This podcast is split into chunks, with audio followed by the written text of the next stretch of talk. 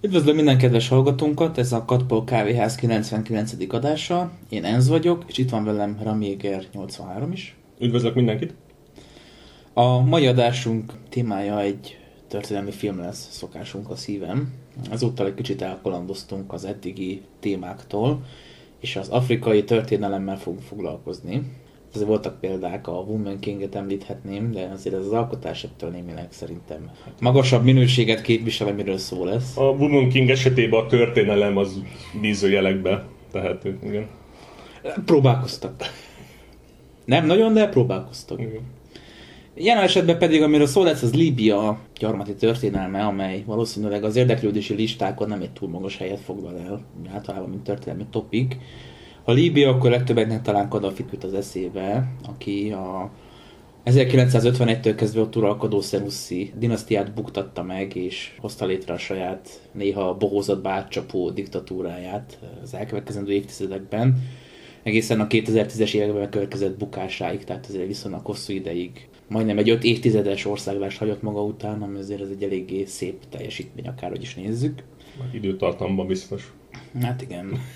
Legalábbis eddig életben maradni diktátorként azért az egy teljesítmény, legyünk őszinték. Líbiáról, akik esetleg nem tudják, az korábban olasz gyarmat volt. Még azt megelőzően pedig az Oszmán Birodalomnak volt egy ilyen, hát sajátos státuszban lévő területe, ami így alá is volt vetve a birodalomnak, meg nem is. Ugye ez az halódó Oszmán Birodalom testéből azért sok mindent kihasítottak itt a gyarmati hatalmak.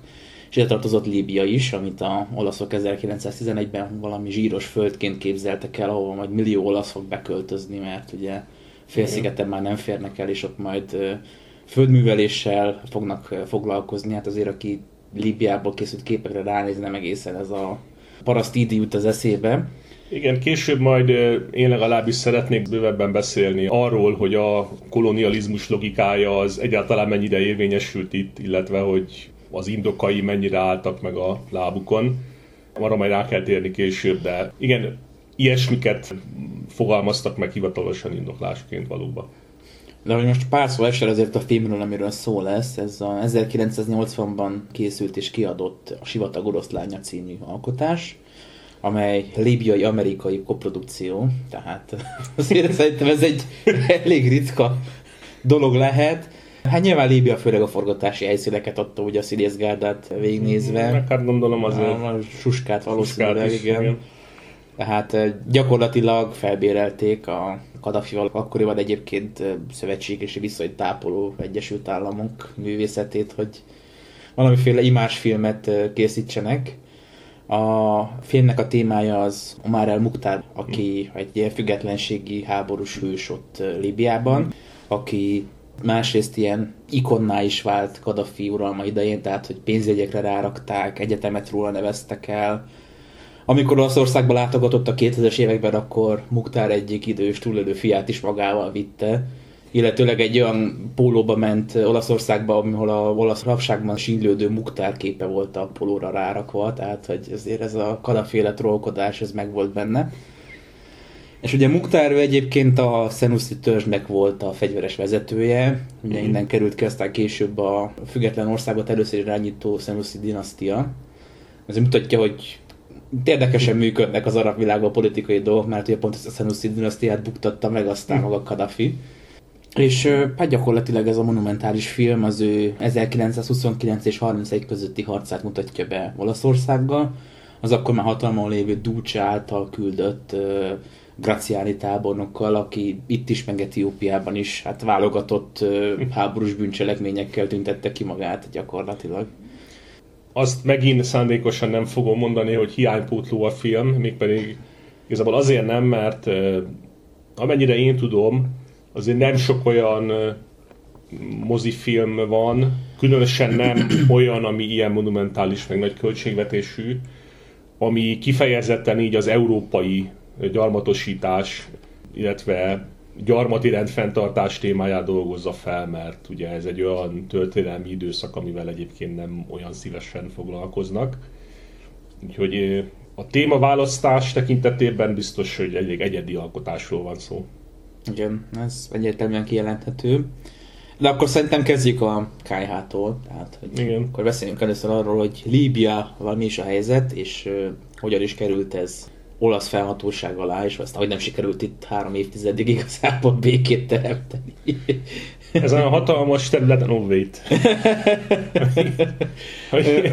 Kezdjük azzal, hogy Líbia, mint olyasmi, ez nem létezett ekkoriban. Tehát, hogy három kormányzóságból állt, ugye Tripolitánia, Kirenaika, illetve Fezzán kormányzósága. Igen. Fezzán kapcsán ugye, akik hallották a Legend of the Galactic Heroes-ról szóló adásunkat, azok most felkaphatták a fejüket. Igen, erről kapta az ott szereplő bolygó nevét. Tehát ez a három kormányzóság volt az, amely a halódó Oszmán Birodalomnak volt egy ilyen, nem is tartomány, hanem valamiféle alárendelt, ilyen vazallus-szerű státuszban működött ez. Tehát mondjuk még csak nem is vilajet, hanem annál is valami lazább. Igen, ilyen helyi törzsi vezetők ott uralkodtak, és nem tudom, időnként ajándékot küldtek a szultánnak, meg ilyen, mm-hmm. tehát körülbelül ilyesmi. Ő meg úgy jó felségül elfogadta, és így igen, tehát hogy így ilyen saját kezdetleges törzsi önrendelkezésben működött, tehát hogy függetlenségről sem beszélhetünk, mert az ugye egy nagyfokú autonómia jellemezte ezt a helyet. Hát nyilván mondjuk Isztambulból kormányozni ezt a területet, főleg az Oszmán Birodalomnak a technikai fejlettsége mentén azért ez nem volt egy egyszerű feladat, arra nem is beszélve, hogy ugye az oszmánok effektíve nem voltak képesek előtt projektálni. Mm. És hát ugye a késői olasz egység miatt az olaszok is szerettek volna gyarmati nagyhatalommá válni, de hát ekkoriban már nem igen volt mit, tehát hogy a, a berlini konferenciát is elszolasztották gyakorlatilag, és hát maradt nekik Etiópia, meg Líbia, két zsíros terület. Igen, a, ez számomra egyébként egy kicsit talányos, hogy ugye amikor arról beszélünk, hogy az európai gyarmatosítás korszaka, annak kapcsán ugye mindenki el szokta mondani, hogy azért a nem volt két egyforma gyarmatosító hatalom, tehát mondjuk a britek másképp gyarmatosítottak, mint a franciák, megint másképp, mint a németek. Ugye a, talán ugye azt lehet mondani, hogy a klasszikus gyarmatosítói igények, azok talán a briteknél, meg a franciáknál lehet tetten érni, hogy ugye az otthon feleslegessé, tehát ugye gazdaság szerkezetileg feleslegessé vált népességet, ugye elpaterolják valahová messzire, mint telepeseket, meg piacot találjanak a saját iparú termékeinek, bla bla, most szerintem nem is érdemes nagyon folytatni, tehát az ott tetten érhető. Na most ugye a... Hát, hát a... ugye egyébként a mintája is az volt, hogy itt mm. általában legyőzték a helyi erőket, aztán a helyi elitet korrumpálták, és gyakorlatilag mm. egy ilyen hozzájuk hű elitet hoztak itt létre helyben. De mondjuk a... Mondjuk, ha németeket vesszük, ott már kicsit nehezebb logikát találni benne, hogy mondjuk Pápua, Új-Guinea, északi partvidékében, hogy milyen fantáziát láttak a németek, vagy itt Tongában, vagy itt, szóval az úgy már kicsit hát nem olyan... Hát maga Bismarck is mondta egyébként annak idején, Németország egy szárazföldi hatalom, tehát miatt tökönnek nekünk gyarmat. Ez egy külön adás lehetne egyébként, most ebben nem menjünk bele. Igen, de... és ugye aztán ugye a japánokra meg azt mondják, hogy ott tisztán katonai szempontok alapján gyarmatosítottak, tehát ugye azt figyelték, hogy minél előnyösebb módon lehessen a anyaországot védeni egy jövőbeli háborúba földrajzilag. És mindegyik gyarmatosító hatalom között szerintem az olasz az, ahol a legkevésbé lehet azonosítani úgy kézzelfogható, logikus érveket arra, hogy miért fogtak bele ilyen projektekbe, mert... Ja, szerintem a nemzetközi presztízs volt az egyébként. Tehát... Igen, csak azt lehet mondani tényleg, mert... Most valóban egy Líbia, az azért nem egy olyan hatalmas fegyvertény, hogy ez az mm. övék, és igazából nem tudtak vele semmit kezdeni az alatt, a néhány évtized alatt, amíg hozzájuk tartozott. Igen, tehát mondjuk én, én még soha nem találkoztam olyan észérvel, ami mondjuk kifejtette volna, hogy mondjuk létezett Olaszországban olyan ipari bázis, aminek felvevő piac kellett volna pont Líbiában, vagy hogy... Vagy hogy akkora túlnépesedés lett volna Olaszországban, hogy telepeseket akartak úgy... Ez egyébként ez úgy... cáfolja Marxnak azt a régi bevett véleményét, hogy minden háború gazdaságok miatt kezdődik. Ez nem igaz, erre az esetre se igaz. Ugye, ahogy említettem, egyrészt a presztízs kérdés lehetett fontos az olaszoknak, illetve fontos lehetett az, hogy a nemzetépítés. Tehát, hogy a német nemzetet is mondjuk Elzász-Lotaringia elszakításával kellett létrehozni, mert nem létezett egységes nemzettudat, tehát most mi kötött volna össze egy katolikus bajort, meg egy protestáns poroszt, akinek ráadásul valószínűleg lengyel neve is volt, tehát hogy... Gyakorlatilag kellett valami nemzetépítő dolog, és a közös kolonializmus, a más népek közös leigázása, az mindig nagyon jól egységbe tudja kovácsolni az embereket. Például Abesszínia második lerohanása már az Il Duce által, ez mondjuk már teljes egészében belpolitikai okok miatt történt, tehát Volt egy elbaszott válságkezelésük a nagy világgazdasági válság után, Olaszország halódott, és azt remélték, hogy egy ilyen külső hódítás hmm. majd így mindenkit hurrá optimizmusba hoz, hogy ez az. Ismét nőtt az új római birodalom, ami mondjuk Etiópiát soha nem uralta, tehát hogy ilyen apróságban már nem menjünk bele. Sőt, szerintem ellenséges sem volt soha akkor a beli abesszín államokkal, tehát ez mondjuk kicsit mondom. Maximum kereskedtek ott Egyiptomon keresztül, de hogy most... Igen. Ugye a film kb. Egy év történéseit öleli fel nagy részt, de ez már a háború legvége, és ugye ezerkilencszáztizenegyben kezdődött valóban ez a dolog, ahogy mondtad.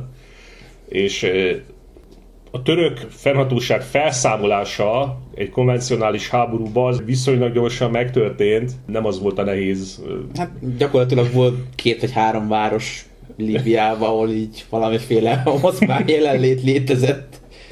És így utána volt a sivatag, tehát hogy igen. Sok sikert hozzá. Hát ez mondjuk viszonylag könnyen ment ugye az olaszoknak, de a, a neheze az utána jött, csak hát azt ők nem mérték fel. Tehát, igen, azt hiszem, olvastam is, hogy valami negyvenezer katonával vágtak neki a vállalkozásnak, ami ugye tökéletesen működött is, amíg a partvidéket kellett elfoglalni, csak azt ott van az a rohadt nagy sivatagos rész, ahol falvak vannak, meg oázisok, tehát hogy...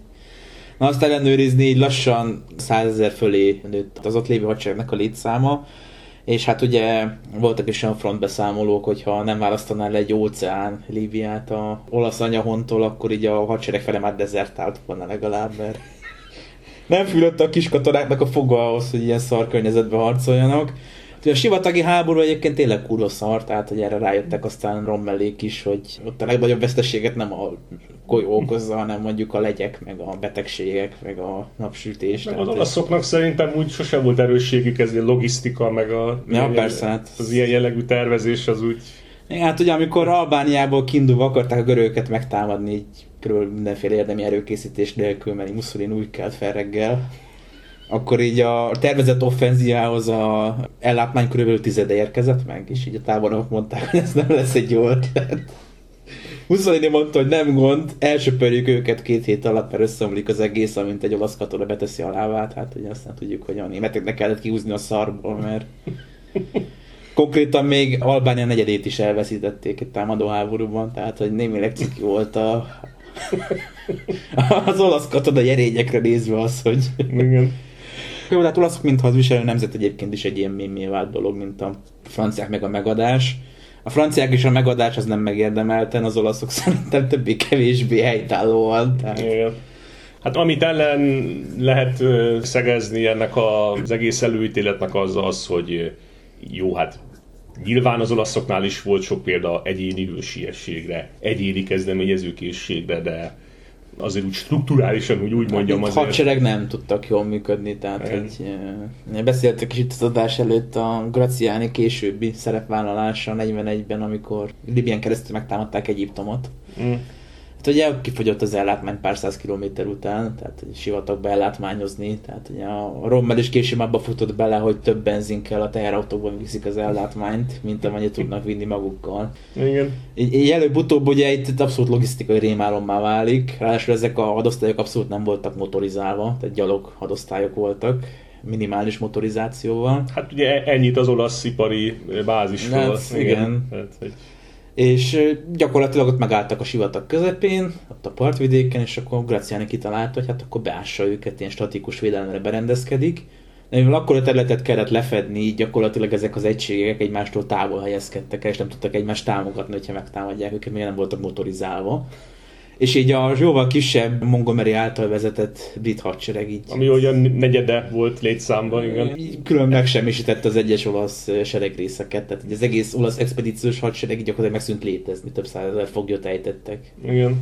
Tehát, hogy az olaszok abszolút nem voltak felkészülve erre a gyarmati háborúra, már egyébként Abesszíniában vagy mai nevén Etiópiában is, amit összehoztak, az egy viccparádé volt. Sőt, igazából amikor arról beszélünk, hogy az egyesített Olaszországnak milyen érdemei vannak a hadviselésben, illetve pontosabban milyen hiánya nyilvánul meg ezeknek. Nem is a második világháborús tevékenységük, ami elviszi a pálmát szerintem, hanem az első kísérletük Abesszínia elfoglalására, ahol ezernyolcszázkilencvenhatban, ahol konvencionális csatát veszítettek Abesszínia ellen, ami azért úgy igen. elég sokat elmond arról, hogy milyen felkészültséggel mertek neki ennek a vállalkozásnak. Meg ne vitassuk el ott a érdemeket Menelik hercegtől, aki ugye, hát mint keresztény fordult az oroszokhoz támogatásért, jól ismerte fel a nemzetközi diplomáciát. És mondjuk egy csomó nyugati fegyvert tudott szerezni magának, mert az olaszok abszolút nem voltak felkészülve, tehát arra számítottak, hogy ilyen előtöltős puskás vademberekkel kell harcolni, és akkor előhozták a bosszindagantokat a raktárból. Hát ugye a sereg nagy része az ilyen mindenféle összeverpuvált gyarmati katonákból állt ott, tehát hogy ilyen abszolút igen, minimális felkészültség, amíg gondolták, hogy majd itt nyerni fogunk, meg vagyunk az olaszok. De az első világháborúban is egyébként hatalmas volt Olaszországnak a haditeljesítménye, tehát ugye tizenvalahány isonzói csatát vívtak, és az olaszok ugyanúgy támadtak ugyanonnan ugyanazzal a haditervvel, és gondolták, hogy egyszer majd csak bejön. Hát igen, a... ebben már az az úgynevezett macsizmus benne van, tehát euh, szerintem ezt a vádat általában igaztalanul hozzák föl, de mondjuk az olaszok esetében megáll a lábán, tehát más elfogadható magyarázat nincs az ilyen viselkedésre. Egyébként ugye, de felejtsük el, hogy jó sivatag, de azért Líbia némileg egyszerűbb terep mondjuk, mint Abesszínia, abban az értelemben legalábbis, hogy a, van egy kb. harminc kilométeres sáv a tengerparton, ami lakott, és hát azon túl kősivatag, homoksivatag, meg egy-két oázis, tehát igazából élni se lehet, csak a tuaregek járnak arra, és ennek ellenére, amikor ezerkilencszáztizenkettőben befejeződik a törökök elleni háború győzelemmel. Itt azért hozzátenném, hogy egyébként a háborút aztán úgy sikerült megnyerni, mert így nem jutottak dűlőre Líbiába, hogy aztán ott a Dodekanészosz-szigeteket támadták meg, Rodosz meg még egy-két sziget kerülette. Ez egyébként aztán negyvenötig olasz felhatóság alatt is állt, teljesen indokolatlanul három görög sziget Olaszországhoz tartozott. Mindenesetre sikerült a törököket megadásra bírni. Ráadásul egyébként rátett még a dolgok, hogy a törököknél is egy ilyen erősen militáns vezetés volt, az ifjú törökök, és azoknak is Enver Pasha volt az egyik prominens személyisége, aki egyébként aztán személyesen ki is tüntette magát Líbiában a harcokban, tehát hogy ő részt vett a hmm. ellenállás megszervezésében. Ugye ez ugyanaz az Enver Pasha, aki aztán később az örmények kiirtásával kapcsolatban volt némileg érintett, hogy így fogalmazzunk. Igen, és ugye aztán a szovjetek elleni harcba esett el. Hát ugye pontosabban ez úgy történt, hogy először átszökött a szovjetekhez, is, igen, és a szovjetek szolgálatába állt. Hmm. Csak ő valójában a közép-ázsiai törököket akarta megszervezni egy ilyen nagy pántörök hmm. valamivé, és így elkezdett aztán a szovjetek ellen harcolni, amikor rájöttek, hogy valami gyanús ezzel a csávóval. És hát aztán itt a közép-ázsiai harcokban meghalt, ugye legalább öt-hat féle történet ismert, hogy hogyan halt meg. De a lényeg, hogy ő itt a pántörök eszméért esett el, ugye már. Na és utána, miután ezt a békét megkötötték, hát elvileg ugye pacifikálni kellett volna ezt a, azért nem túl sűrűn lakott vidéket, de erre végül is nem került sor, tehát a, úgy intézményileg egy kicsit reányak voltak ehhez az olaszok, és ezt hát úgy úgyhagyták. Nem tudták elkormányozni, szóval most igen, mit mondjuk, vársz? Olaszországról mondjuk furcsa is lenne feltételezni, hogy más területeket kormányoz, igen. És aminek ugye az lett az ideiglenes következménye, hogy ugye továbbra is törzsi felkelések voltak, és ugye azt hiszem, hogy ezerkilencszáztizenhétben az első világháború alatt valami fegyverszünetet is kötöttek itt a helyi ellenállókkal, és akkor egy pár évre úgy, úgy maradt a dolog, tehát úgy befogyasztották ugye ilyen madivatos kifejezéssel, vagy hát úgy adták az egészet, hogy most ezt hagyjuk. És akkor egy ideig úgy békés egymás mellett élés valamilyen szinten, és aztán Mussolini, mikor hatalomra került, akkor hát ő ezt megörökölte igazából, ezt a kezeletlen, rendezetlen...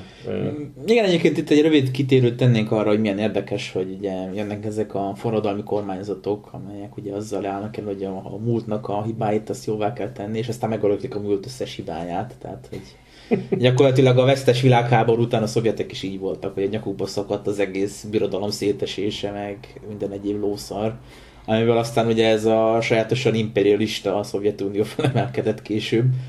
Tehát, hogy ezek az államok egyszerűen nem tudják függetleníteni magukat attól a térségtől, ahol hatalomra jutnak. Ugye ugyanezt láttuk mondjuk a Magyarországon, amikor a kommunisták hatalomra jutottak, ugye ugyanígy valahogy meg kellett próbálniuk legalább visszaszerzett területek egy részét megtartani, mert... Igen, hát azért mégiscsak azért. Igen, tehát, hogy... Kéne valami bányászat, meg ilyenek, igen, tehát... Aztán nem jött össze nyilván, de, de látszik, hogy gyakorlatilag ezek, amikor ilyen radikális változás következik be egy országban, ez ennek a geopolitikai helyzetét nem tudja módosítani, tehát, hogy legfeljebb mit tudom én, hogy egy imperista kormányzat utána megbukik, akkor utána az utódja kivonul valahonnan máshonnan, ami tök messze van onnan, de mm. ami az őket érinti közvetlenül, azért az egy ilyen hát megörökölt dolog. Úgy mondanám, hogy tehát Mussolinit nem lehet azzal vádolni, hogy ő robbantotta volna ezt ki, vagy ő lenne felelős ezért a válságócért, mert nem, mert ő ezt megörökölte. Az azért megelőző nagyszerű demokratikus polgári kormányok folyamatos sítsóját kapta nyakába. Igen, neki már kezdeni kellett vele valamit, ugye, amikor a új nagy civilizáció felépítését kitűzte hivatalos célnak. Ezért számítják ugye ezerkilencszázhuszonkettőtől a a második szakaszát a szenusszi háborúnak, vagy líbiai háborúnak, ez a elnevezés kérdése. És e, ugye ez egy kilenc éves folyamat volt igazából, és e, a film az ugye ennek az utolsó egy évét, úgy két évét öleli fel. Egyébként ugye a, én úgy vettem észre, hogy a, ennek a második szakasznak a nagy részében úgy nem annyit foglalkozik a történetírás, meg gondolom nem volt annyira, semmilyen látványos dolog nem történt. Hát most igen, gyakorlatilag ilyen lovas nomád életmódot élő, igen. Valakik ellen ott harcolgatnak, de nem hát, adnak csaták. Igen, tehát ugye a kormány erősítés küldött, amely csapatok ugye a legkönnyebben ellenőrizhető területek felől úgy lépésekben úgy fokozatosan nyomultak előre. Tehát először Tripolitánia, aztán Kirenaika, és akkor a belső terület, és akkor Fezzánban ezerkilencszázhuszonnyolctól volt egy ilyen, hát lényegében expedíciónak lehet nevezni, mert hát igen, ott csak névleges olasz fennhatóság létezett. Igen, igen. És e, ugye a Graziani, aki egész életében katonáskodott, nem véletlenül ő a... nevezhetjük főszereplőnek a filmben, meg egyébként ebben az egész háborúban nagyon fontos szerepet játszott. Hát nem ő a fő antagonista, mert ugye a főszereplő igen. Szerintem az Omar el-Mukhtar mm. személye. De valóban a fő antagonista az maga Graziani, aki el kell róla mondani, hogy egyébként egy lelkes fasiszta volt, és az olasz marsalok közül volt az egyedüli, aki Mussolinivel tartott, amikor Szenussziék kiszabadították a fogságból, okay. És ott hadügyminiszter lett. Ugye az ügy pikantériája, hogy olaszoktól senkit sem vontak felelősségre háborús bűnökért. Ezt én azzal magyaráznám, hogy a kommunisták nagyon erősek voltak negyvenöt után Olaszországban, és nagyon tartottak attól, hogy hatalomra juthatnak akkor, hogyha itt ilyen erős megtorlás következik be, tehát mindenkit futni hagytak. Az olaszok is csak Grazianit vették elő, mert hogy ő ugye hát németekkel konkrétan kollaborált, és hogy a Mussolinit már nem tudták elítélni, úgyhogy maradt a, a Graziani. De egyébként vicces módon, hogyha Mussolini nem próbál megmenekülni Szalóból, hanem bevárja a szövetséges csapatokat, akkor valószínűleg ilyen nyolcvan évesen hal meg ágyban. Tehát, igen, hogy, persze. Hogy valahol ilyen villába visszavonulva jelhetett volna, tehát a saját hülyesége ölte meg egyébként Mussolinit, mert simán hátra maradhatott volna, és megadja magát Badoglioéknak, de nem történt valószínűleg semmi baj. Ezt ugye Graziani például mutatja, aki lelkes fasiszta volt, háborús bűnöket követett el, és ugye az lett a vége, hogy a börtönbe került emiatt a kollaborálás miatt, és aztán egy hónap múlva kiengedték, mert bizonyítékot mutatott be, hogy ő hadügyminiszterként csak parancsokat követett. Igen, ami nagyon hihető, nem? Tehát, egyrészt hihető, másrészt ugye tudjuk, hogy ez a védekezés olyan működött mondjuk Nürnbergben, tehát hogy én csak parancsokat követtem. Hát igen, amikor egy tisztviselő, aki a fegyveres erők minisztere tisztséget viseli, arra hivatkozik, hogy ő csak utasításokat hajtott végre, az azért úgy némileg helyes. És igen, a kemény négy hónapig volt börtönben, szóval az úgy. Mm, és utána így vígan élte az életét. Tehát... És utolsó éveiben a új fasiszta pártnak volt a tiszteletbeli elnöke. Illetőleg memoárokat és visszaemlékezéseket írt. Igen, nem, már a címük is röhelyes, arra majd kitérünk. Tehát, sőt, igazából egy ilyen élő szobra volt az egész olasz kolonializmusnak, mert minden létező gyarmati háborúban részt vett, amit az Egyesített Olaszország vívott. Tehát ő már a mai Eritrea területén ezerkilencszázhatban szolgált, mint százados, és aztán törökök elleni háború, a líbiai felkelés, Abesszínia, a már említett fantasztikus eredményű Egyiptom, igen, és ott ért véget. A...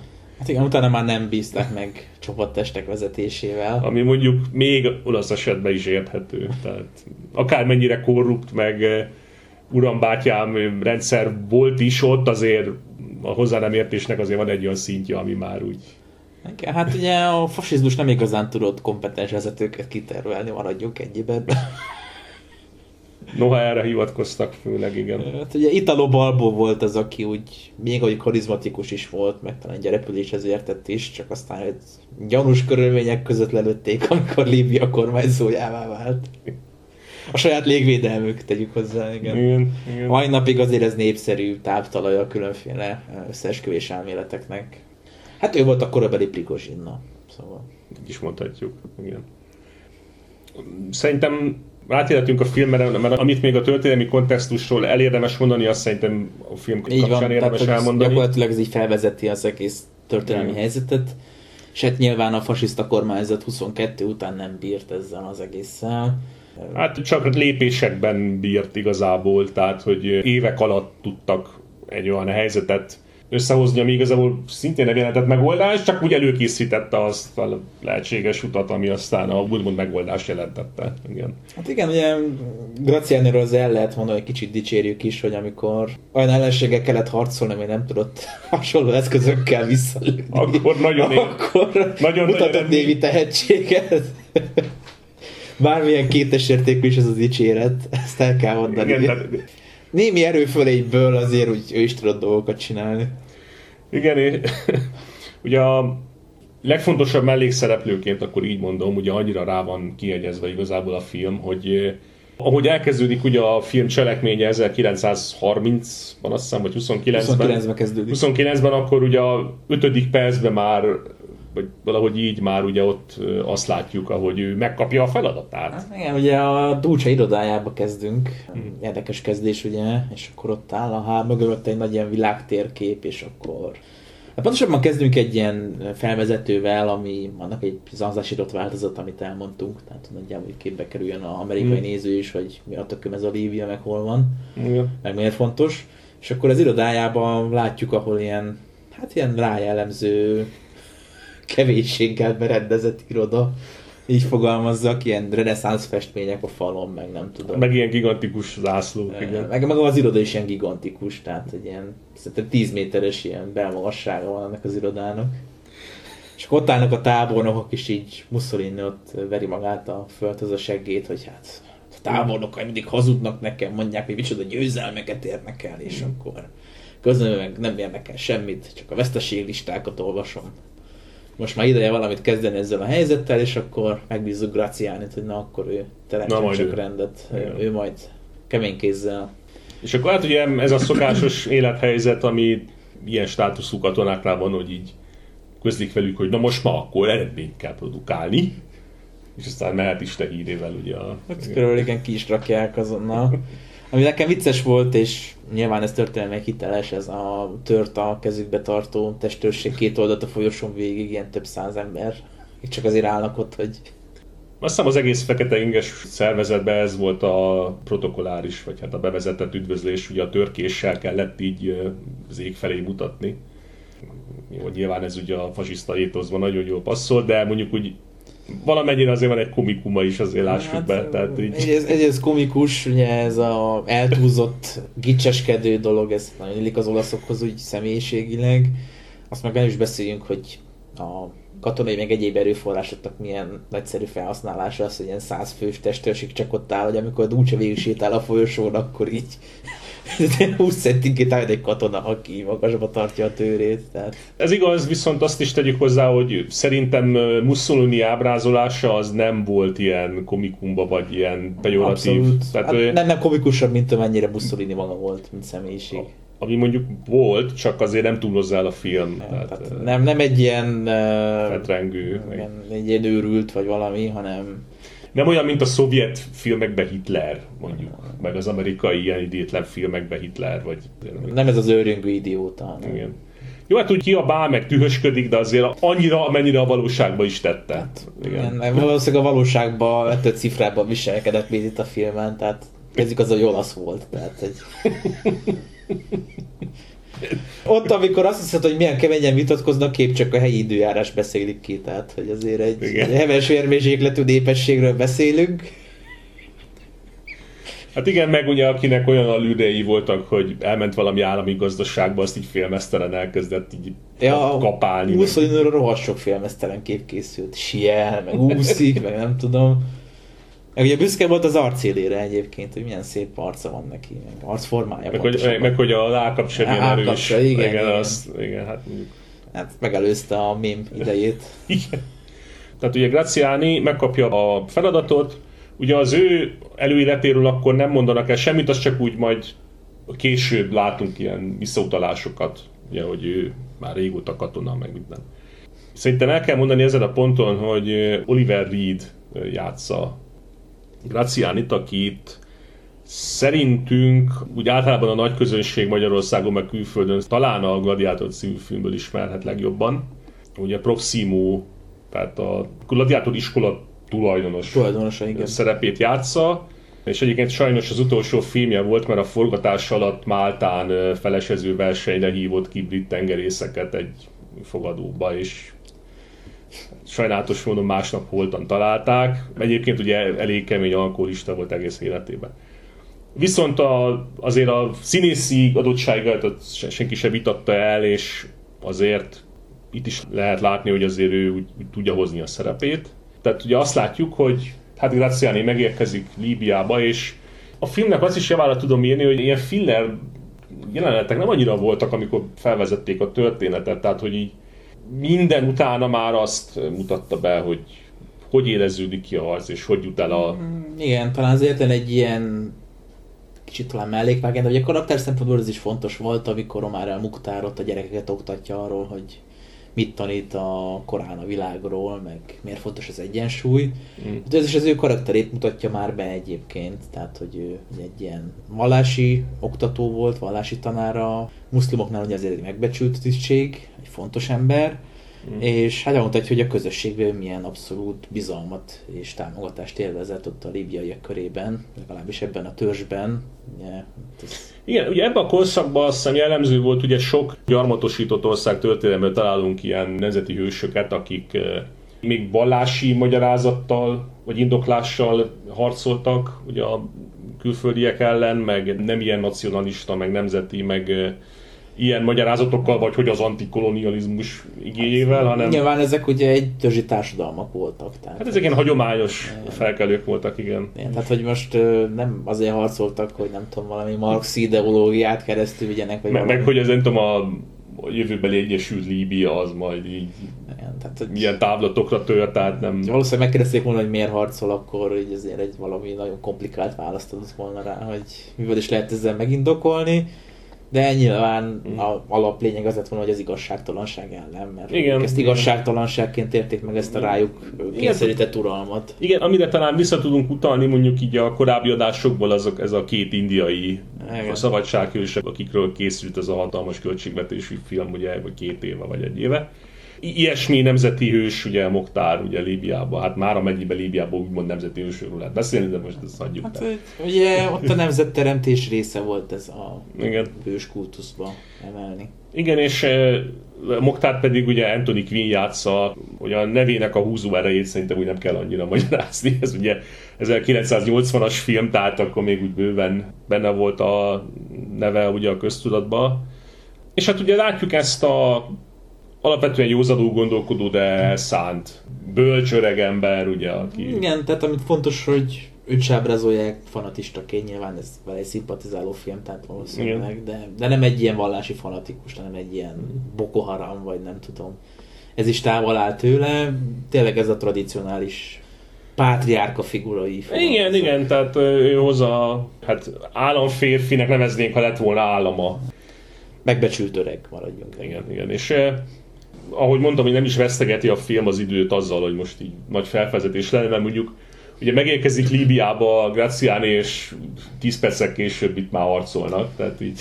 Igen, és egyébként érdekes a megérkezésnél ugye ott bemutatják a helyi koloniális vezetést is valamennyire, mert is van ilyen hevesvérű parancsnok, aki egyébként ilyen fekete inges, tehát hogy látjuk rajta, hogy ez egy világos fasiszta.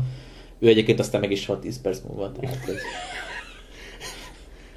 Meg van egy például, aki sokkal inkább ilyen diplomáciai módon áll hozzá, és megpróbálja a törzseket ilyen békés módon megbékeltetni a olasz uralommal. Illetve a Graziánával érkezik egyébként Amadeo Herceg is a Szavojai Házból, aki később aztán a meghódított Abesszíniának lesz a kormányzója, és aztán ott esik angol hadifogságba, és hal meg a hadifogságban a negyvenes években. Tehát, mm. hogy ő is szerepel egyébként a filmben, rövidebb jelenetekre. Neki egyébként az öccse volt az, aki második Tomiszláv néven horvát király lett a második világháború idején, amit ő egyébként személy szerint egy rossz viccnek tartott a király részéről, de elfogadta hazafiúi kötelességből, viszont soha nem tette be a lábát Horvátország területére. Mondjuk nem is lett volna életbiztosítása pusztasa államba elmenni utazni egyet. Szóval, hogy ő is szerepel, tehát valamennyire azért a királyi ház is reprezentálva van ebben, mm, uh, itt ezen az Amadeo Hercegen keresztül. Igazából szerintem az egész fasiszta államberendezkedést igyekszik realisztikusan ábrázolni a film. Ilyen szempontból se lehet propagandisztikus üzenetet annyira tetten érni szerintem, mert az, hogy van-e például ez a feketeinges tiszt és egy teljesen alapvető hibát elkövet, miközben egy motorizált egységgel a... Az elit egységgel, igen, üldözi a Mukhtárékat a sivatagban.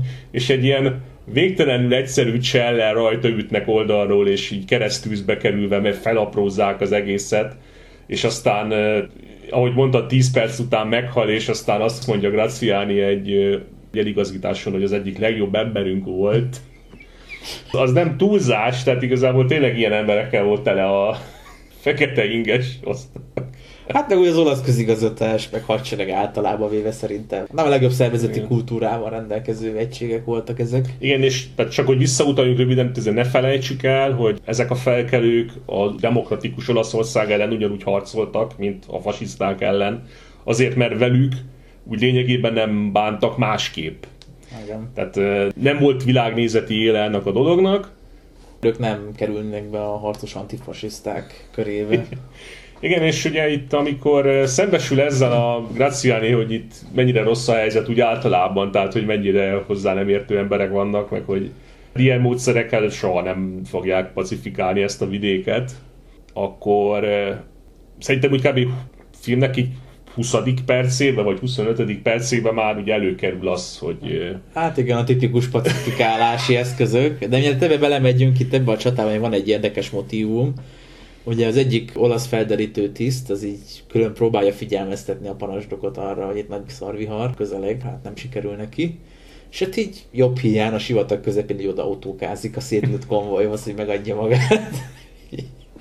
És akkor az egyik emberét le is lövik, de a Mukhtar közbe szól, hogy mi nem ölünk foglyokat. Hmm. És akkor végül is odaadja neki a zászlót, ami a egységgel volt együtt a csapattal, és akkor a csapat zászlóval visszatér ez a fiatal hadnagy, akit Graziani hát jobb hiány kitüntet a valamiféle nagy katonai kitüntetéssel, ilyen... Valami érdemkeresztet. Valami magas érdemkeresztet ad neki jobb hiány, nem tudja, mit kezdjen vele őszintén. És aztán később is előkerül a filmben, mert ő hát elkezd szimpatizálni így a líbiai üggyel, és mondjuk amikor civileket kéne kivégezni, akkor így visszautasítja a parancsot, hogy adjon rá utasítást, mert hogy mondja, hogy ő nem azért lépett be a hadseregbe, hogy gyerekeket meg nőket gyilkoljon, tehát hogy azért az olaszokat is próbálják humanizálni, és nem egy ilyen vérszomjas csőcserékként beállítani, de mondjuk a nácikat szokták az amerikai filmekben. Ne, nem olyanok, mint a japánok a kínai hazafias filmekben. Hát az meg végképp igen, tehát amikor mindegyik ilyen erőszakoló, tömeggyilkos fejű, ronda ember. Ilyen drogos alkoholista, igen. Amikor gondolom ilyen helyi... krimokba szedik össze ezeket az arcokat a... Egyébként ugye ezt a tisztet, most lehet, hogy rosszul emlékszem, de ugye a, a bíróság elé kerül, mert megtagadta a parancsot ugye a végén. Uh, nem, oda akarja állítani Graziani, de mondja, hogy ő adott neki érdemrendet, hát ez kicsit így kétségbe vonná az ő vezetői készségeit, úgyhogy megadja neki a dicső halál. Igen. És aztán ugye mivel nem lövik le a felkelők, ezért az egyik tiszt végez vele hátulról, amikor ugye egy igen. fedezék mögött bujkál. Hát igen, mert ugye majdnem bejön a számítás, mert teljesen reális volt az elképzelés, hogy abban a harci helyzetben megölik, de mivel nem ölik meg a felkelők, ezért megöli a... Ezért igen, a saját felettese agyon lövi hátulról. Igen. igen. Ugye most nem kell magyarázni, hogy az olaszoknál ugye ez a becsület, meg minden az... Tehát szóval... Igen. Szerintem nem kell részletezni. Meg hát más hadseregben is előfordultak ilyenek, hmm. tehát ha mondjuk belegondolunk az en ká vé dé és spanyolországi működésébe, akkor azért nem tudik ilyen lehetetlen szenáriónak. Hát igen, meg ugye az olaszoknál szerintem, hogy a kulturális közegben is erősen ott van ez a dolog, legalábbis talán mondjuk a Dél-Olaszországban, de mindegy. Már mondjuk itt ezerkilencszázharminc, az még nagy különbségek nem voltak. Tehát csak a tájékozatlanabb hallgatók kedvé mondjuk el, hogy a csapatzászlót elveszíteni azért nem egy kellemes dolog. Tehát ugye ez lényegében egy teljes megaláztatás bármilyen alakulatnak, és ugye ezt kerülik el azzal, igen, hogy életbe hagyják a tisztet, és hagyják, hogy elvigye az ászlót magával. És hát Graziani rájön, hogy ilyen száz katonát beküldeni random a sivatagba üldözzenek valakit, ez nem egy jó stratégia. Hát különösen ilyen nagyon hozzáértő parancsnokok vezetése alatt, hogy se felgyerítés, vagy semmi logika, hát tehát az igen, egészben. Ilyen, ilyen három teherautóval, meg ilyen néhány kocsival ott furikáztak fel alá. Tehát... Így üldözték a, igen, a, egyébként lovas alakulatokat. Lovakkal, igen, lovakkal menekültek, úgyhogy hát rájön, hogy akkor keményíteni kell, mert hát soha nem fogja megtörni Líbiát. Mm. Így kezdődik az a fajta klasszikus pacifikáció, amit már említettünk, tehát koncentrációs táborba zárják az embereket. Hát igazából az életfeltételeiket megsemmisítik, mert... A terményt elégetik, igen, kitelepítik őket. Ugye a, a haszonállataikat vagy levágják, vagy elhajtják, kutakat megmérgezik, vagy betemetik, tehát... Ez... Hát ugye nyilván tudják, hogy a helyi lakosság az... bújtatja, meg támogatja a muktárékat, és hát nyilván a legegyszerűbb módja annak, hogy akkor ezt megszüntessék azt, hogyha felszámolják a helyi lakosságot.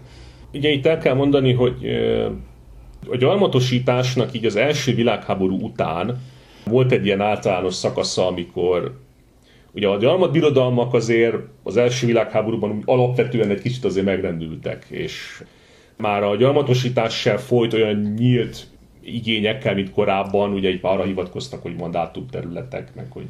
Hát gyakorlatilag egyébként a nyugati országban a közvélemény is így elfordult ettől a gyarmati mm. dologtól, mert megszűnt ennek a...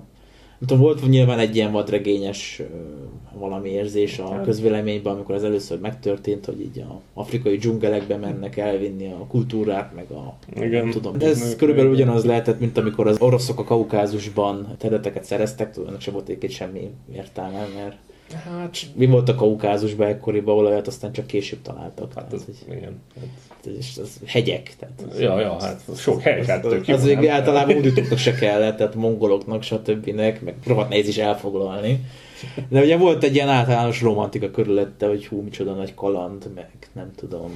Igen, és ekkoriban, tehát húszas, harmincas évek, nagyon sok párhuzamot lehet találni ezzel a líbiai konfliktussal, mert az történik, hogy a gyarmatbirodalmak, hát jó, ezt nyilván még senki nem tudta előre, de lényegében egyfajta ilyen utóvédharcot vívnak, és a létező pozíciójukat igyekeznek megvédeni.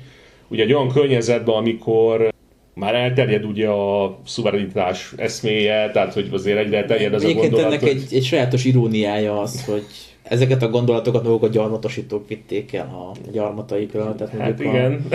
A, a britek gyakorlatilag ugye magukkal vitték ezt a self-governance ötletet mindenhova, és ebből lett mondjuk az Egyesült Államok, meg Kanada, meg Ausztrália.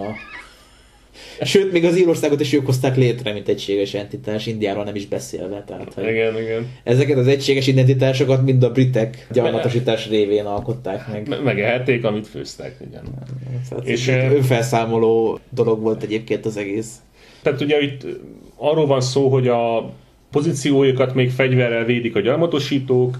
Egyébként, ahogy arról sok posztot írtunk még annak idején a blogon, ugye ez a úgynevezett coin témájú sorozatban, ugye azt hiszem, hogy gerilla háborúk néven írtuk ezt a sorozatot, tehát coin, mint counterinsurgency témájában. Még a második világháború után is több ilyen konfliktusra sor került. Kenya, Malájföld, most nem is kezdem el sorolni. Rodézia. Igen. Hát mondjuk Rodéziában csak önmagukat, igen, mert... Jó, hát de az is ugye kvázi gyarmati hát, háború igen, volt, csak annyi, hogy a gyarmat az még függetlenedett előtte, tehát igen. Ilyen elég faramúci helyzet.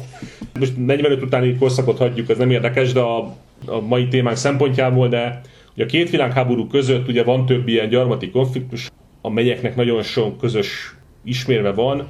Egyrészt egyáltalán felkelések vannak, tehát úgy, kicsit úgy omlik ugye az egész épület. Egyre nagyobb mértékű fegyveres ellenállással találkoznak a gyarmatosítók, és megjelenik az, hogy a haditechnikai fölényre elkezdenek tudatosan építeni, tehát harckocsik, páncélautók, motorizáció, repülők, bombázás, mérges gáz. Mondjuk ez néhány kivétellel a mai napig működik Afrikában, tehát hogy eredménye, amikor a franciák odaadták ezeket mm. a remek, hát páncélkocsinak lehetne hívni őket az ukránoknak, úgy kiderült, hogy hát ha ellenségnek vannak er pé gé-i, onnantól hát, kezdve már... Hát arra nem jó, igen. Sőt, hát még nehéz gépfegyverrel is be lehet lőni őket. Tehát, hogy... Nem erre van kitalálva. Hát ez, ez ilyen afrikai hadurak, tehát ilyen, ilyen mindenféle kanibál törzsek letörésére. Jó, hát mondjuk ilyen eszközökkel is lehet nagy eredményeket elérni, hogyha valami nagy zseni van ott, de szóval hát, alapvetően nem. Egy anyagháborúban, tehát... Igen. És ugye a, ezekben a háborúkban ugyanaz történik, hogy ugye tömeges megtorlása a civil lakosság ellen, amely a felkelőket támogatja, a népesség mozgásának és életének a totális ellenőrzése, az áttelepítések, meg a internálások, meg ezt, ezt a kifejezést használták akkor internálások révén, tehát internáló táborok vagy koncentrációs táborok, ez már igazából csak megfogalmazás kérdése.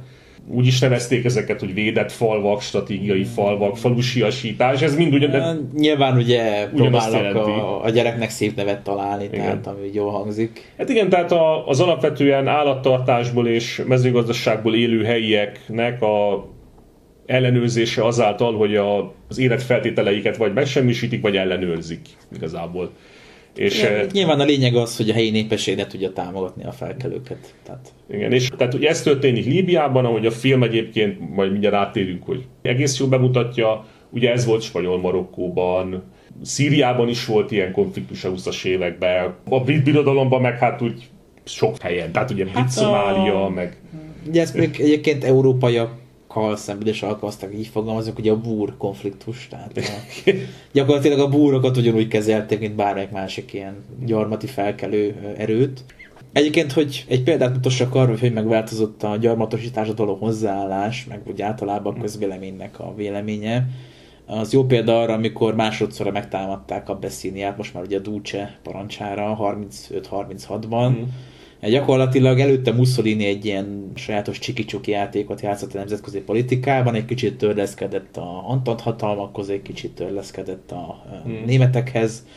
Ugye közben Ausztriát nem hagyta bekebelezni, tegyük hozzá. Ő tényleg egy ilyen saját hatalmi játékot játszott, de olyan szinten ellene hangolta a közvéleményt Franciaországban és Angliában ez a gyarmati háború, meg ez a gyarmatszerző háború harminchatban, hogy gyakorlatilag belekergette az egész Hitler karjai közé. Tehát, hogy a rövid távú politikai előnyökért cserébe feláldozta a geopolitikai mozgásterét, mint vezető. Mely rövid távú politikai előnyök azért elég amik nem nagyon soványak sokat, voltak. Igen, tehát... Tehát, hogy... Azért szerintem nem kell magyarázni, hogy Etiópia előforrásai meg minden az most... Hát most mi van ott? Tehát, hogy... Jó, sok eső, de most jó. De... Tehát, hogy igen, stratégiai nyersanyagok sincsenek mondjuk Kongóba, vagy... Tehát európai letelepedésre földrajzilag sem nagyon alkalmas terület, ez szóval azért úgy nagyon mindegy szóval. De már csak így Madagaszkár kolonializálása értelmesebb, tehát így igen. Ez semmi értelme.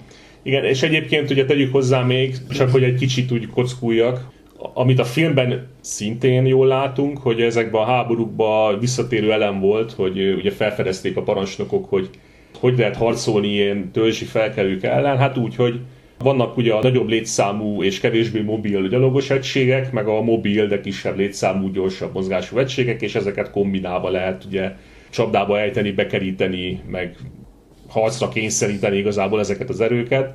És ugye ez is mindegyik ilyen konfliktusba előkerült.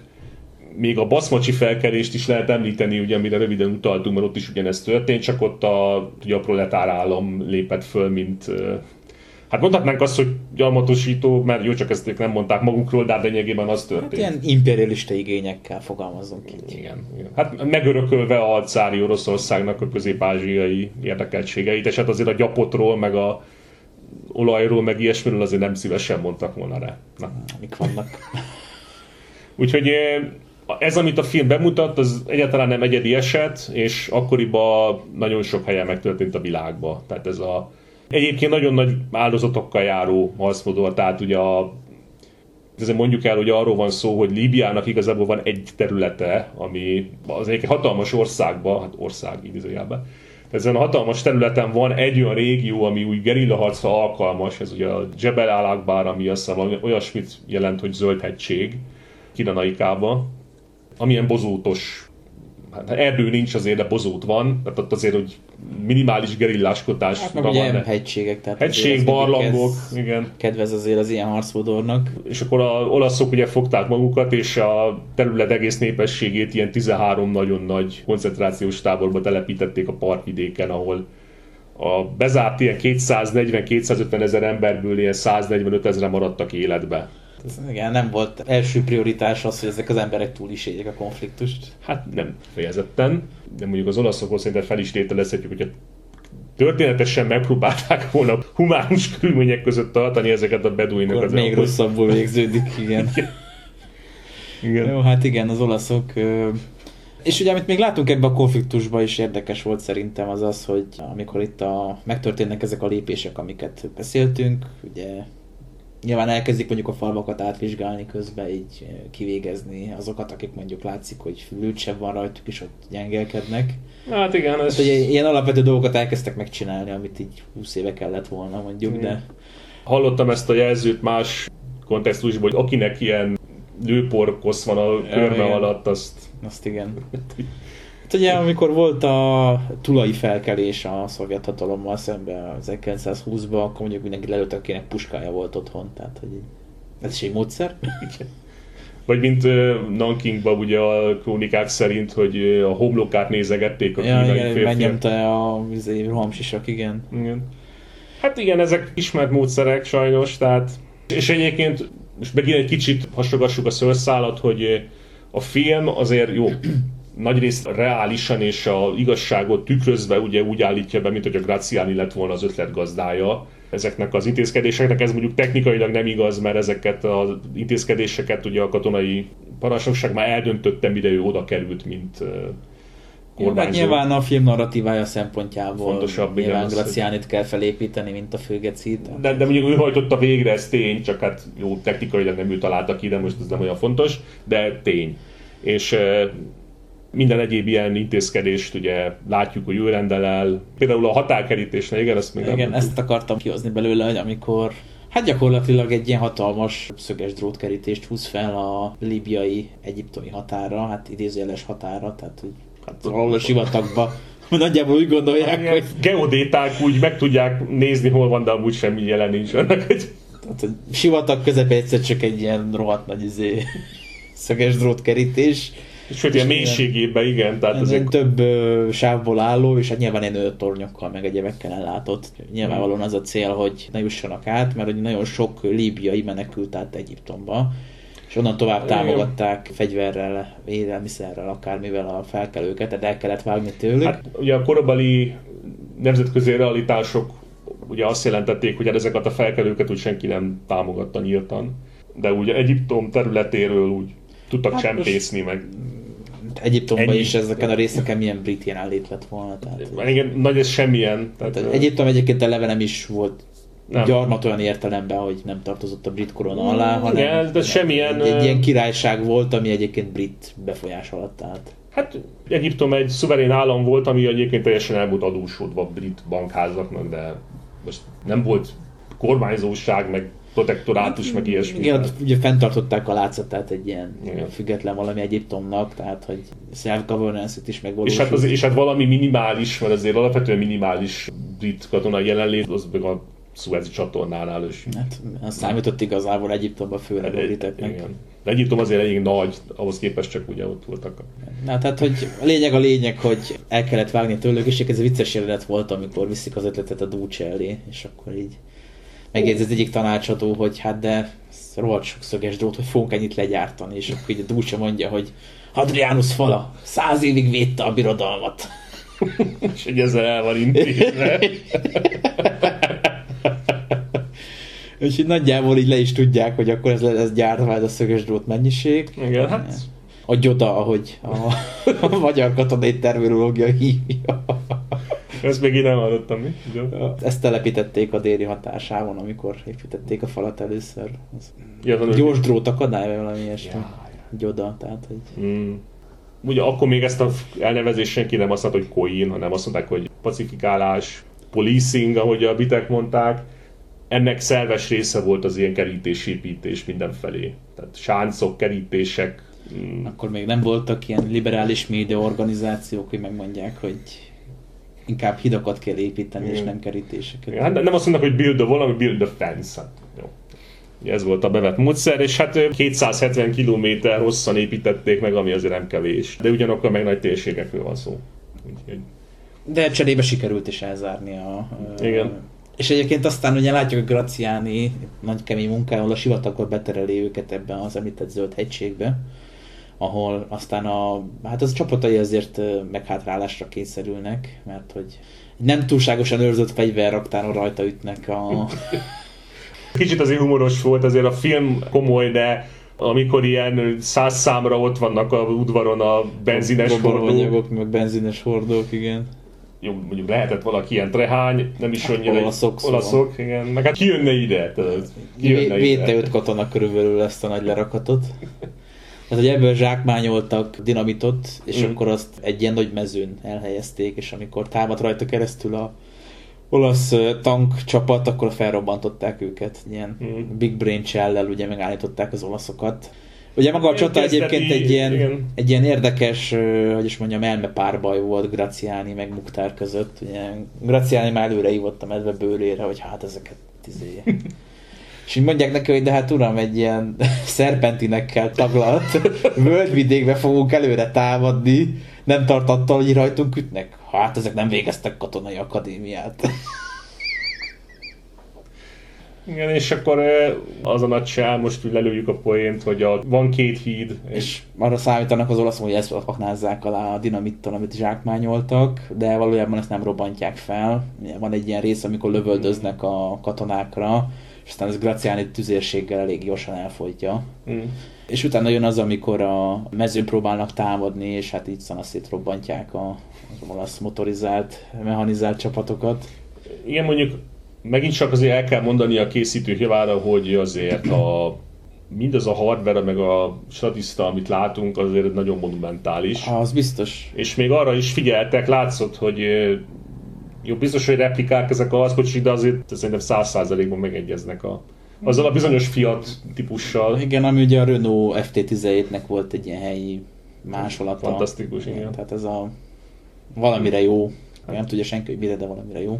Hát az első klasszikus harckocsi, tehát ilyen tornya van neki. Először forgótoronnyal rendelkezett, igen. igen, ezt javára kell írni. Hát a konstrukciónak más haszna nem nagyon volt egyébként. Hát kevés. Ilyen háromfős valami kis harckocsi. Tehát Na, annál rossz a kettő. Kettő, igen. igen. És az egész akkora, hogy így körülbelül az ember mellé áll és nagyobb. Tehát, hogy... Igen, meg ugye felhasználtak sok páncélautót, még a repülőket is van, látjuk. Van egy jelenet, amikor kipakolnak a kikötőben, mm. gondolom Tripoliban a hajókról, az egy nagyon monumentális jelenet, tehát hogy fekete ingesek masíroznak ki ott végig, és akkor Graziani tapsol meg ünnepel, hogy ez az. És amennyire meg tudtam ítélni, szerintem az egyenruhák is passzolnak, tehát szerintem ezek voltak. Korrekt, igen. Amíg úgy általában nem csak az egyenruhák, hanem az egész környezet, tehát ez, az épületek. ezerkilencszáznyolcvanban egyébként szokatlan volt, tehát mm. azt még nem figyeltek akkoriban annyira, hogy ennyire minden passzoljon. Így a többé-kevésbé jó lesz, az általában elment. Hát mint a... Valószínűleg azt mutatja, hogy mennyi pénzt raktak bele egyébként ebben a líbiaiak. De igen, mint hogy az ellenpéldáként, főleg ezeket a jugoszláv filmeket lehet hozni, ahol ilyen különböző harckocsikra így rá applikált lemezekkel. Hát ilyen té harmincnégyesekre főleg ilyen ráépített valamik. Hát ugye ott volt a halál ötven órája, ahol meg nem is próbálkoztak, hanem csak... Hát igen, de az meg olyan őszintén, hogy nem baj, az jó van. De... Ráfestették a jelzéseket, és így megvan ott. Meg, meg legalább mondjuk arra figyeltek volna, hogy télen forgassanak, de most már azt nem is mondom, szóval... Nem lehet tökéletes minden. Igen. Ja, minden esetre ugye, tehát monumentális a film, és eh, amit még mondani akartam, ugye a háborúnak a kegyetlenségéről, ami megjelenik a filmben, hogy ilyen bárgyú, céltalan, megmagyarázhatatlan dobzódás, kegyetlenséget igazából nem kifejezetten látunk, tehát uh, itt minden, nem. ami ehhez kapcsolódó, hogy Graziani is nem egy ilyen izomagy, hanem tehát felméri, hogy igen. itt uh, milyen kvalitású ember az ő ellenfele. Neki a legnagyobb gyengesége ugye az, hogy túl magabiztos. Hát, túl mm. nagy mellénnyel van, és azért ugye néhányszor le tudják halázni a helyiek, mert így sebezhetetlennek gondolja magát a tankokkal, meg egyebekkel. Graziánóra van egyébként egy érdekes jelenet, amikor menekülni kell Mukhtáréknak a sivatagban, és az egyik fiatal arab átadja a helyét a tevén a Mukhtárnak, hogy ő el tudja menekülni. Igen. És őt elfogják, és akkor kérdezi tőle a Graziano, hogy miért mentetted meg, hát Mukhtar nyolcvan éves aggastyán, te meg itt vagy húsz éves fiatal, hát nem akarsz élni? És hát akkor mondja, hogy hát őt kellett megmenteni, mert ez a haza érdeke. Hm. És mondja neki a Graziani, hogy be kéne venni téged katonának hozzánk. És erre jegyzi meg az Amadeo Herceg, hogy maga kegyetlenebb, mint én. Én csak megkínoztatnám, maga pedig a lelkét tenné tönkre. Igen. Az alattomos elnyomás az ugye a, a lelkét kezdi ki a lakosságnak, ugye, és a, a bárgyú, de kegyetlen elnyomás az meg olyan, hogy nincsenek ilyen hatásai. Igen, meg érdekes egyébként aztán a találkozó Mukhtar meg köztem, mert elhangzik ebben egy nagyon erős mondat egyébként Mukhtar részéről, amikor már fogoly, hmm. akkor mondja, hogy hát most legyőztek minket, de minden generációhoz meg fog ismétlődni, mert mi olyan nép vagyunk, hogy vagy harcolunk, és győzünk, vagy meghalunk. És hát ezért ez eléggé tisztán lefesti szerintem a képet, hogy mire számíthattak itt az olaszok, még ha történetesen nem is vesztik el a világháborút. Tehát... Igen, tehát valahogy azt látjuk a filmben, hogy itt van a kolonializmus kvázi bajnoka, meg a szuverenitásnak ez a bajnoka, és ugye ők viaskodnak. És mind a ketten fel tudják mérni, hogy milyen képességei vannak a másiknak. És e, ugye nem arra törekednek, hogy így lehet kiradírozni az ellenséget, hanem hát, úgy rendezni a konfliktust, ami valamilyen formában azért elfogadható a legyőzött fél számára is. De pont nagyon furcsa, mármint nem rossz értelemben, de mondjuk a filmben ugye egy viszonylag hosszú mellékszál, hogy így politikai ígéretekkel akarják semmi. Ja, igen, van egy tárgyalás, és ugye, ugye Rómában is ilyen főképviselőt küldenek rá, így felállítanak egy sátot valahol a sivatag közepén, tehát ennyi a tárgyalóhely. És akkor így hát mondják a követeléseket Mukhtárék, és a vége az, amikor visszajön az üzenet Rómából, hogy hát nem teljesítünk semmit, és ti olasz katonai fennhatóság alá kerültök, meg ugye a törzsi harcosokat besorozzuk. Igen. Hát, nagyon nagy lelkűek az olaszok. De cserébe havi ötven ezer olasz líra támogatást kap Mukhtar, hogy végében élhesse hátra lévő éveit. De lehet, hogy ilyen nagyon őszintén fejezi ki az olasz konfliktuskezelésnek a hagyományos módjait? Valószínűleg. Hát, azt, hogy mindenkit meg kell kenni, azt jó napot. Szerintem nem véletlen, hogy Olaszország nem lett egységes hamarabb. Tehát, hogy... Úgyhogy gyakorlatilag látjuk, hogy hát így igazából meg akarják vásárolni, amit hmm. Mukhtar ők nagy sértésként él meg. Hát igen. És egyébként ugye ez a jelenet, ahol elhangzik ez az erős mondat, ez egyébként egy viszonylag hosszú és nagyon jó jelenet a film végén, amikor... Hát gyakorlatilag kulminálja az egész filmet, a kettejük harcát.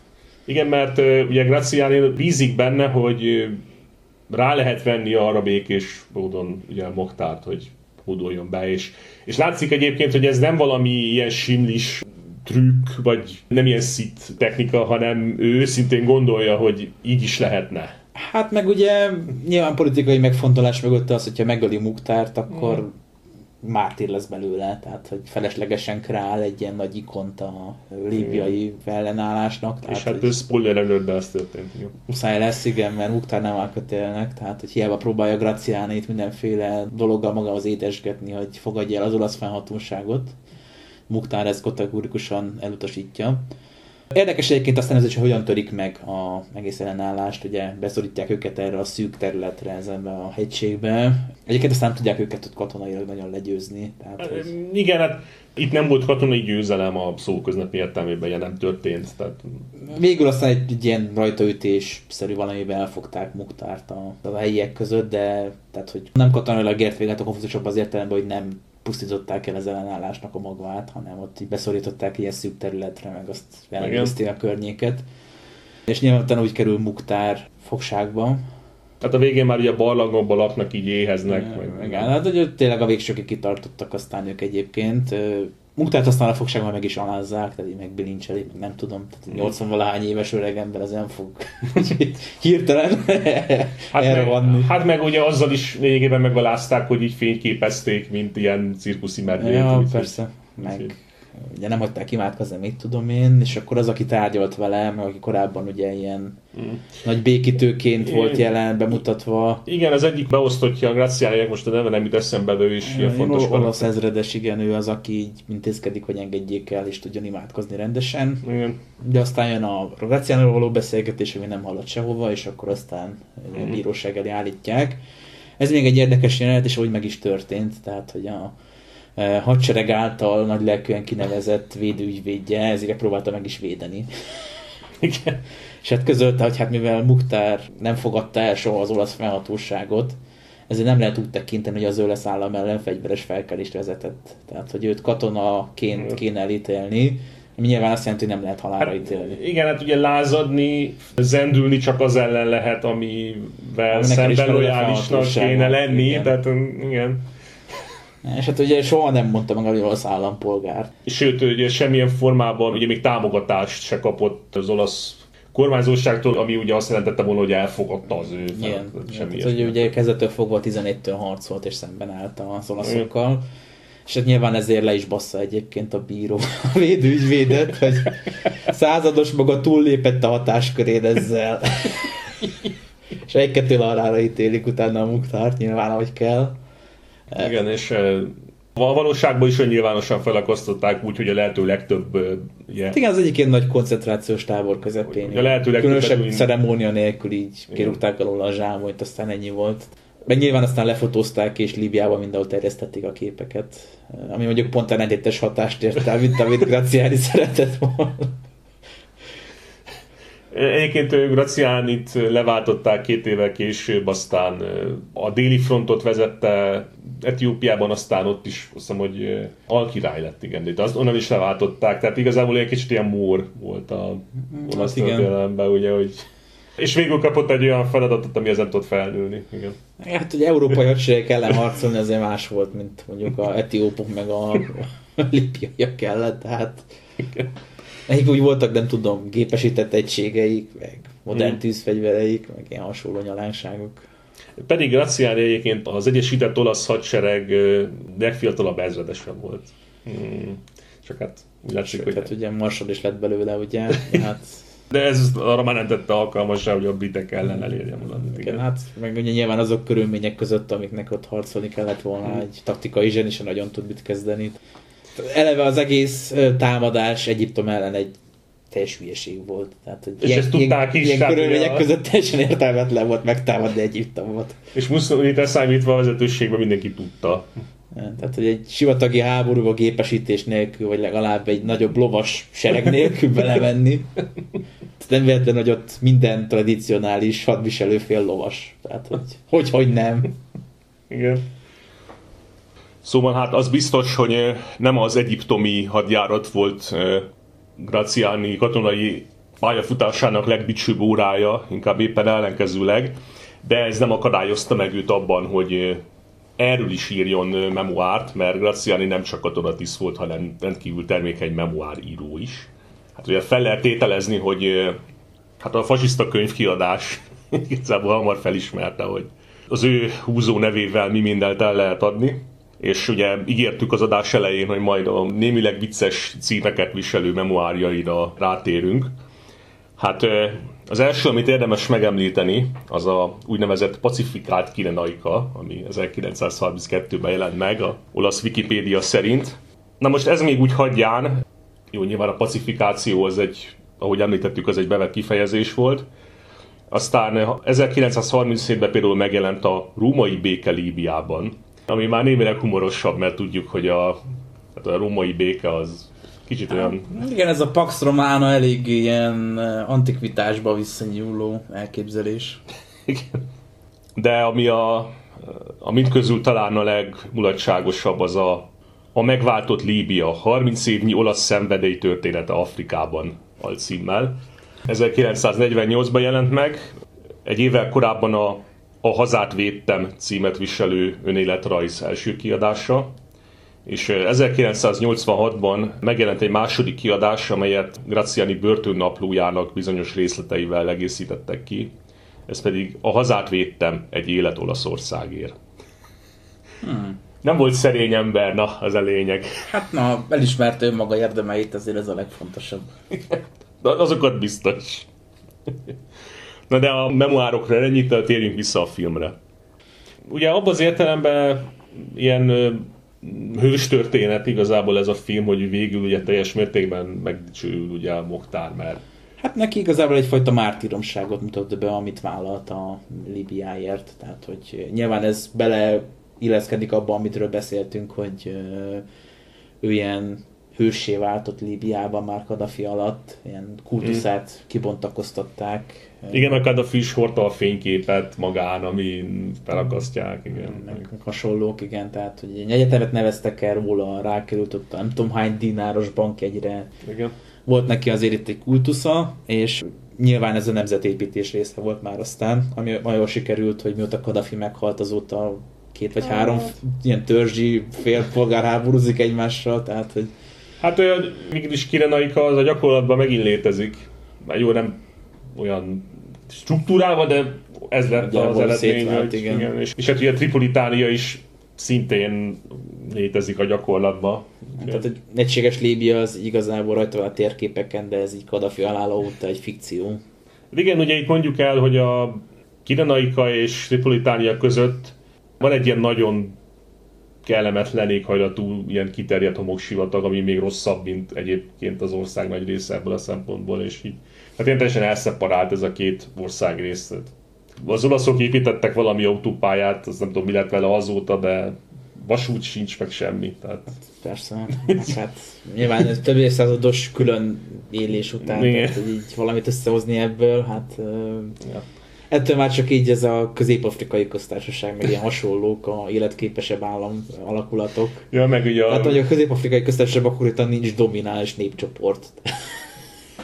Nincs a népcsoport, aminek ötven százalék felett lenne a jelenléte. Tehát... Vagy kicsit olyan, mint a Napóleon által kreált ilyen Alpokon túli köztársaság, ja, meg Illíria, meg ilyen okosságok. Tehát így, ja.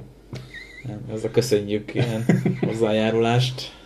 Ez egyébként a gyarmati rendszer által háthagyott egyik betegség, tehát hogy ezek a teljesen életképtelen államkezdemények, mert mm. nem azon alapultak, hogy hasonló népességgel vagy bármi, hanem ezeket a területeket könnyű volt megszállni és egyben ellenőrizni. Hát ugye, ha már Szovjetuniót megemlítettük, akkor ezek a hát aztán országok, ugye? Hát aztán, igen. Tökéletesen leképezünk. De ugye remek példa még Ruanda is, tehát ott is ugye ilyen remek törzsi ellentétet sikerült létrehozni, ami ilyen népírtásban kulminálódott. Tehát... Már többször is, igen. Egyébként ugye a film így ér véget, és ugye érdekesség, hogy ugye Olaszországban is van valami olyan törvény, mint gondolom minden népkézlábország törvényei között, hogy ugye az ország fegyveres erőit gyalázni az bűncselekmény. És ugye úgy találta valami olasz bíróság, hogy a film ezt beteljesíti. Mert hát igen, hát az olasz állam hadseregéről azért némileg negatív képet fest. Mondjuk tegyük hozzá, nem alaptalanul. De nem alaptalanul, de... És ezért volt az, hogy egyébként kétezer-kilencig nem mutatták be Olaszországban a filmet, se tévébe, sehol. És kétezer-kilencben is csak azért mutatta be valamelyik kereskedelmi tévé, mert hogy Kadhafiot járt egy hivatalos úton, és ilyen gesztust tettek, mert arra kérte őket, szóval... De mondjuk gondolom, hogyha sokat ásnánk így a magyar törvénykönyvből, ott is van ilyen. Tehát... Szerintem nincs egyébként. Vagy akkor, jó, akkor olaszoknál van, tehát, de... Tehát, hogy változó, hogy hol van, meg hmm. mondjuk nyilván a lengyeleket egy ilyen általános fújongás övezte, amikor bevezették, hogy nem lehet többet lengyel haláltáborról beszélni, ez is hasonló kategória. Van, akinek szabad, van, akinek nem. Maradjunk ennyiben. Jó, hát ezt már is vagyok, tilos tagadni a holodomort, meg na, szóval... Úgyhogy van egy ilyen érdekes utótörténete a filmnek, és e, egyébként engem meglepett a film, hogy van egyáltalán ilyen.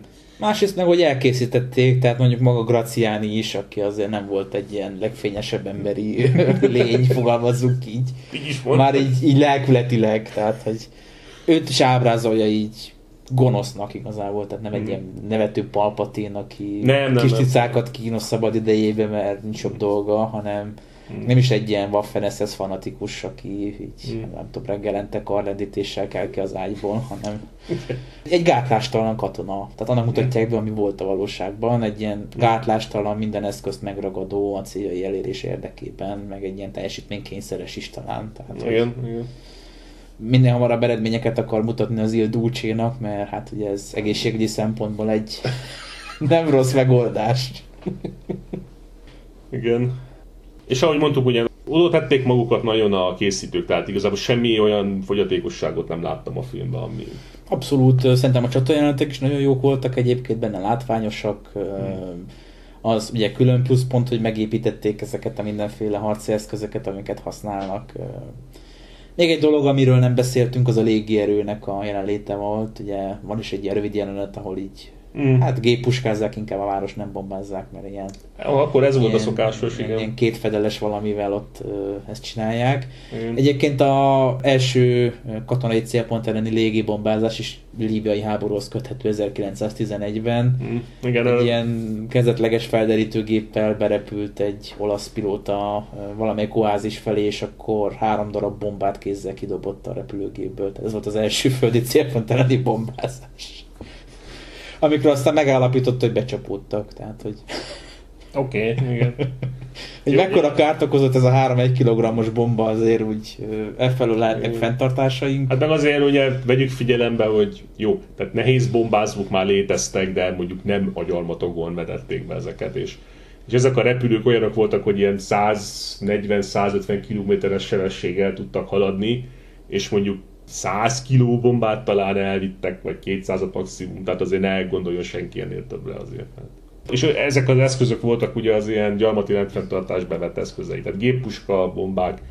Na most ugye a mustárgázt meg klórgázt azt egyébként ugye, nem Líbiában talán ott nem használtak, nem Etiópiában viszont igen, meg igen.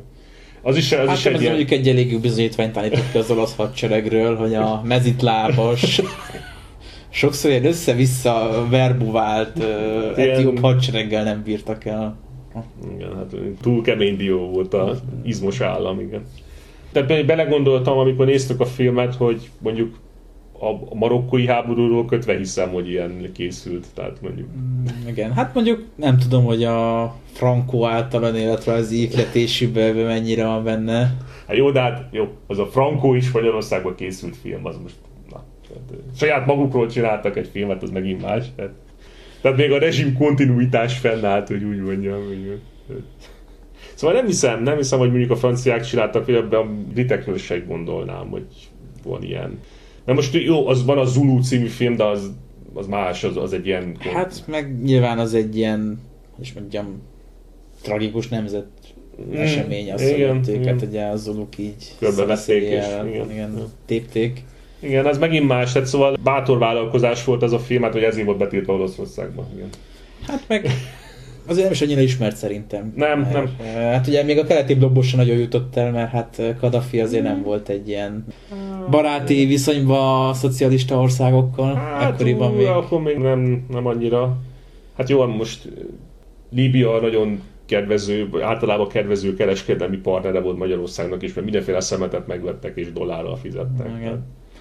Jó. De olyan különösebb ideológiai barátság nem volt. Hát, hogy hát mondjuk... Kadhafi egy ilyen nagyon sajátos pánarabizmusban hittem, ilyen muszlim is, meg szocialista is, meg törzsi is, meg nem tudom. Tehát... Ez már csak úgy körítésként, ugye önjelölt nyelvészként kitalált egy olyan államformát, amit nem is lett lefordítani magyarra, tehát valami olyasmit jelent, hogy közösség, társaság, mint hallottam, tehát ez a Jamahiriya, mint egy ilyen... Az az autonóm, demokratikus igen. szerveződések összeállása. Meg ugye megtervezte az ország zászlaját, ami péntben valószínűleg csak a kis vödört találta meg, mert az az egész egy zöld. Zöld alapon zöld. És képes volt azt mondani magáról, hogy ő tervezte a dolgot. Tehát ez, azért ehhez már pofa kell tényleg. Hát ez a Kadhafi, ez valószínűleg, hogyha nem diktátor, akkor valami kocsmában egy... hatalmas arc lett volna. Hát vagy ilyen ismert performance művész, igen. Meg hát mindenki szívesen hallgatná a történeteit. Pofasőr mellett, igen.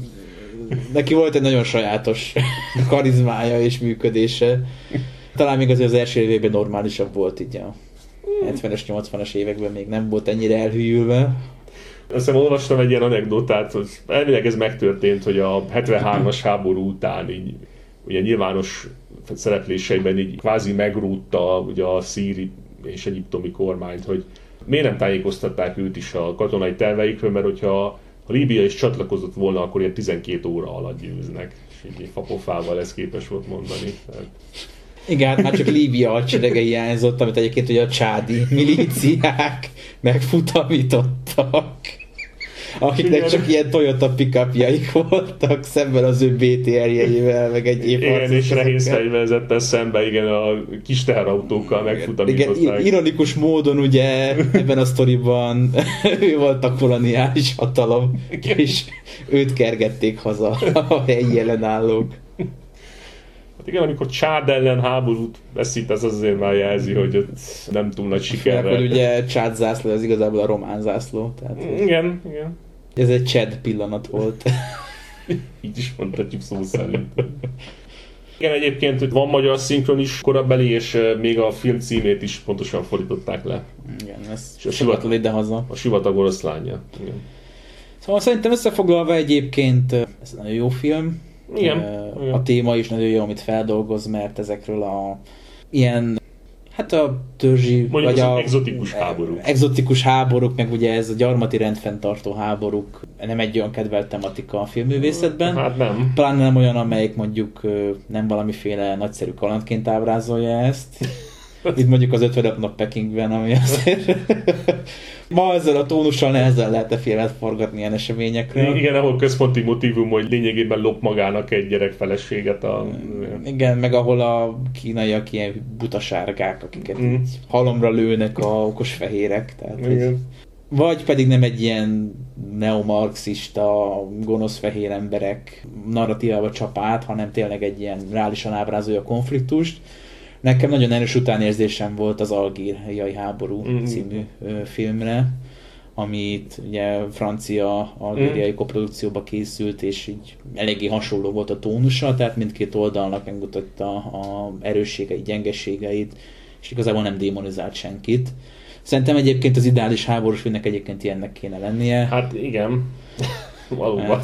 Akár is nézzük a háborúba, még ha mondjuk ilyen nem is túlságosan elfogadott ideológiák érdekében történik mondjuk a fasizmus, meg a imperializmus, akkor is katonák vesznek részt, akik emberek, és nem valami kivágott rajzfilm gonoszok, tehát hogy... Igen, ezt az nyolcszáz című film kapcsán is mondtuk, hogy amint a kínaiak hajlandóak voltak arra, hogy minimálisan úgy emberként, emberként ábrázolják a, a kuomintangot és a japánokat is, akkor már sikerült egy egész... Igen, nemzetközi piacra is ki lehetett állni vele, igen. Meg hát sikerült egy olyan filmet produkálni, amely külföldi ember számára is nézhető, nem pedig úgy, mint a hazafias sorozataik, meg filmjeik, ami okay. nonsens, tehát... Bűzölgő foskupac konkrétan nagy része. Igen. Hundred Regiments offensive, meg ezek. Igen. Teljesen nézhetetlenek. Hát... Ezt nyugati ember úgy vízből tudja megnézni, így felesezés közben. Röhög rajta, röhög igen. rajta, igen, és bedel, szóval hát. Beszív. Mondjuk, tehát, hogy ez valószínűleg a Kadhafi nem lehetett annyira milyen érintett a projektvel, hogy... Hát nem hiszem én sem. Valószínűleg csak a pénzt adták rá, és így... Aztán mondták, hogy ne csináljátok. Igen. Igen.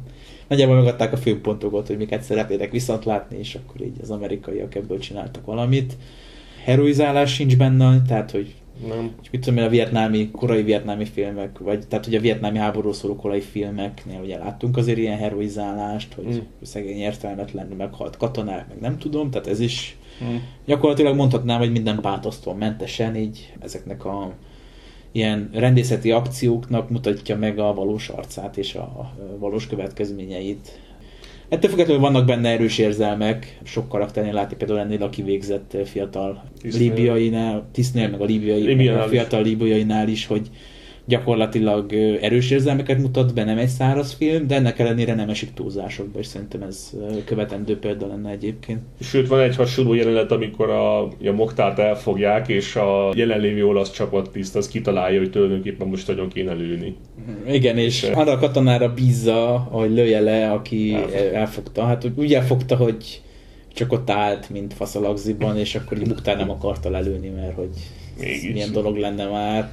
neki, hogy milyen fiatal, és akkor Charles csak így áll, és így nem tudja, mit csinál, ele van fagyva teljesen. Igen, és amikor a parancsot megkapja, ugye nagyon jó jelenet sor az is, hogy a parancs megtagadását látjuk.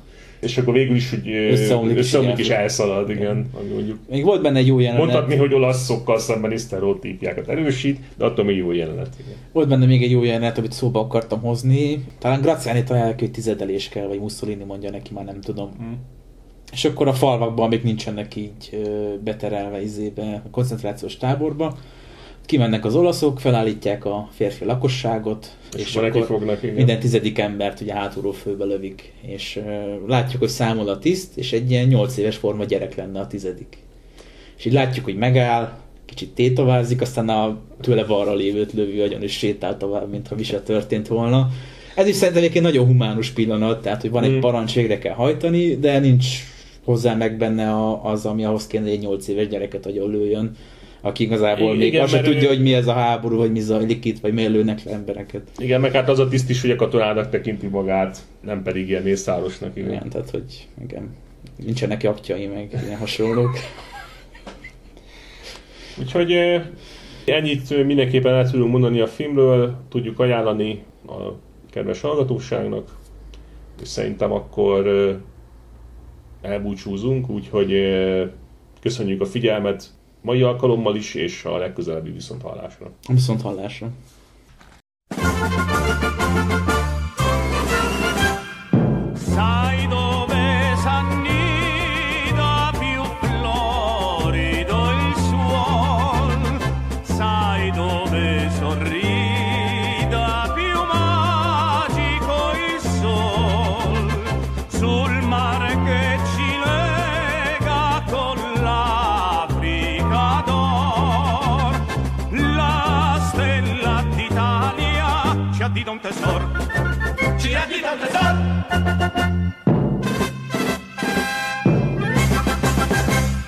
Tripoli, bel sol d'amore, ti giunga dolce questa mia canzone.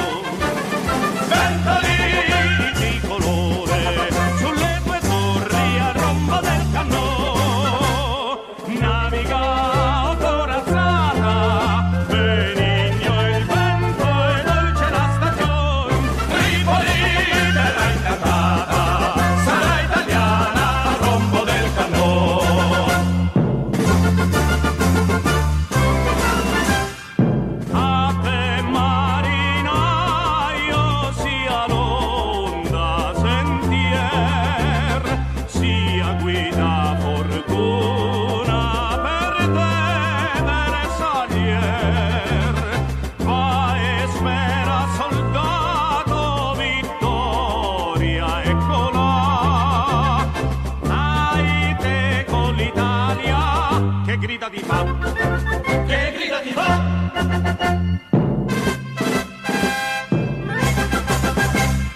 Tripoli, bel sol d'amore, ti